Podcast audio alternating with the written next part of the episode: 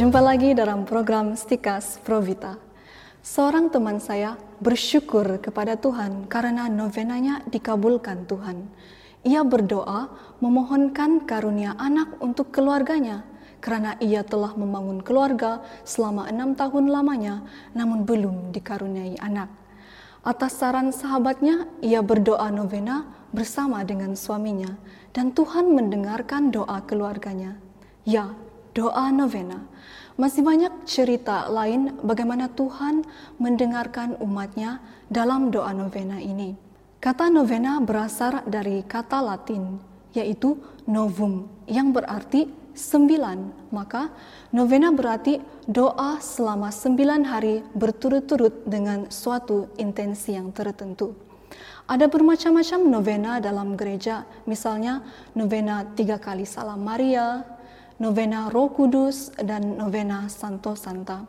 Biasanya novena ini dilakukan untuk suatu intensi khusus seperti mendapatkan anak, pekerjaan, dan dalam membuat sebuah keputusan yang benar. Para saudara, sebelum kita merayakan Pentakosta, kita memiliki tradisi dalam gereja yang disebut dengan novena Pentakosta.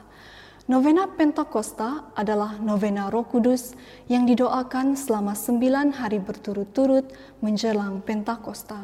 Lalu, apa intensi kita mendoakan novena ini? Intensi utamanya adalah memohonkan Roh Kudus dan karunia-karunianya tercurah dalam gereja kepada setiap pribadi agar mampu menjadi pengikut Kristus yang baik dan tumbuh dalam pengenalan dan cinta akan Tuhan. Novena ini mengacu pada apa yang dibuat para murid menjelang hari Pentakosta, yaitu para rasul dan Bunda Maria menanti-nanti apa yang dijanjikan oleh Yesus, yaitu Roh Kudus setelah kenaikannya ke surga. Mereka semua bertekun dengan sehati dalam doa-doa bersama-sama dengan beberapa perempuan serta Maria, ibu Yesus, dan dengan saudara-saudara Yesus. Mereka berkumpul sambil berdoa, menantikan Roh Kudus yang dijanjikan Yesus. Lalu, mengapa Roh Kudus dan karunia-karunianya kita minta secara khusus menjelang Pentakosta? Karena kita tidak dapat mencapai kebahagiaan surgawi tanpa bantuan Roh Kudus. Tetapi kebahagiaan itu harus kita mulai mengejarnya selama kita masih hidup dalam perjuangan kita di dunia ini. Dasar kitab suci dari karunia-karunia ini dapat kita temukan dalam kitab Yesaya. Di sana dikatakan mengenai Mesias yang akan datang.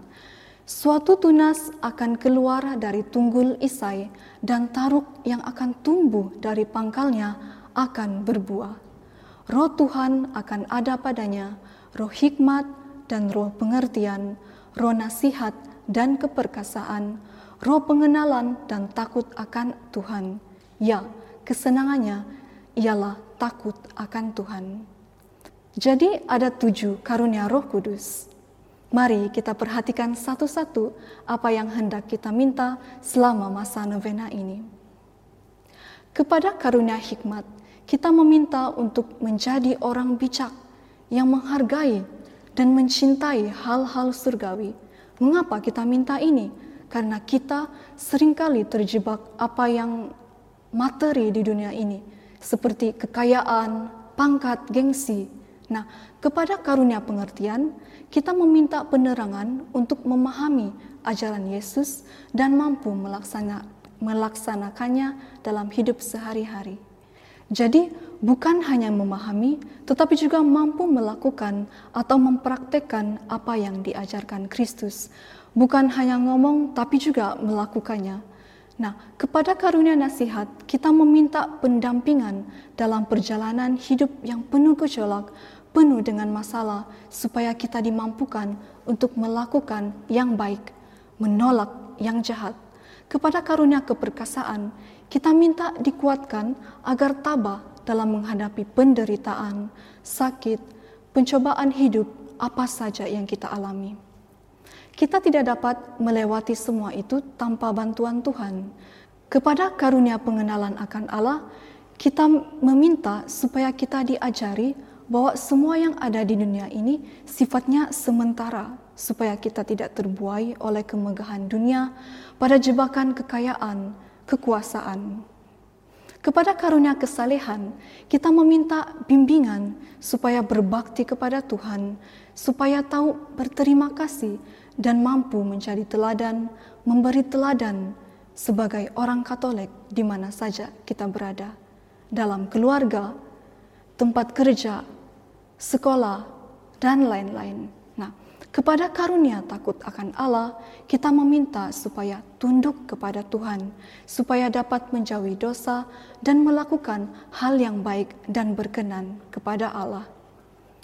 Para saudara, kalau kita perhatikan dengan baik, semua karunia yang kita mohonkan ini hampir semuanya berkaitan dengan hidup iman kita sebagai seorang Kristen.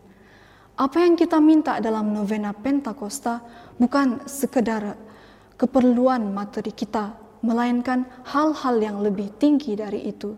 Kami mengucapkan selamat bernovena. Selamat memohon karunia-karunia Roh Kudus. Salam Provita.